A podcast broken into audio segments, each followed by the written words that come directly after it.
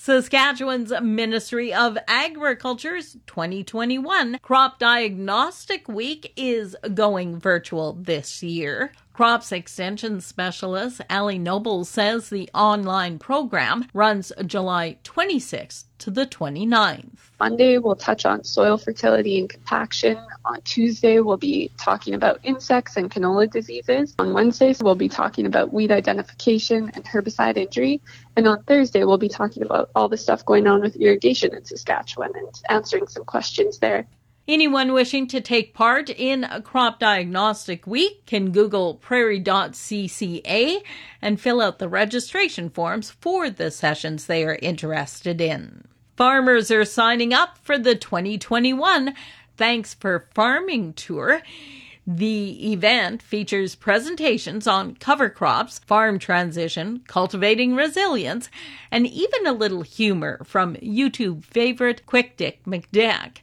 Jeremy Matuszewski from Thunderstruck Sales is one of the organizers and says with the free lunch, they're looking for farmers to pre register. Nobody's ever saying thank you to the farmers, and, and our whole business has been built by representing farmer invented products and selling them to other farmers. And so we said, hey, why don't we do this? Why don't we why don't we create something where we can really focus on saying thank you to the farmers just across Western Canada? The 2021 Thanks for Farming Tour hits Lethbridge this week, Wednesday and Thursday, in Swift Current, July 13th and 14th, before wrapping up in Manitoba at Brandon, July 28th and 29th.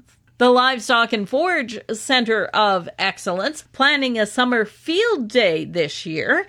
The event is set for July 20th and will be in person.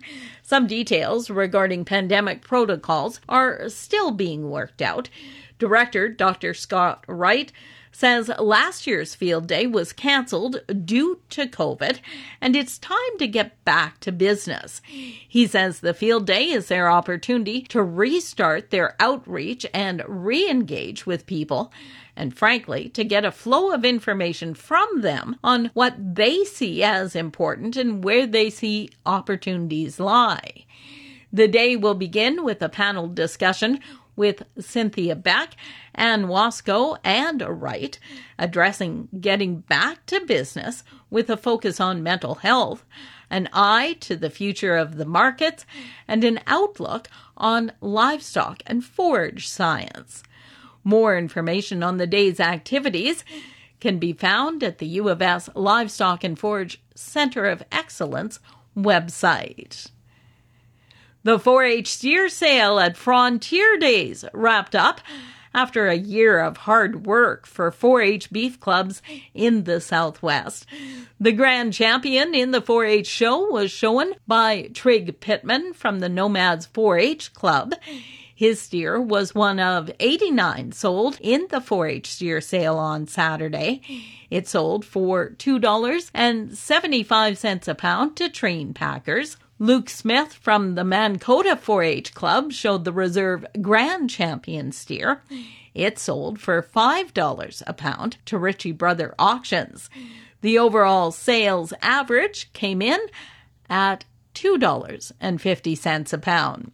For more information on some of the 4 H activities that occurred during Frontier Days, Check out the story under the Ag News section on our website. For Golden West, I'm Glendalee Allen Vossler.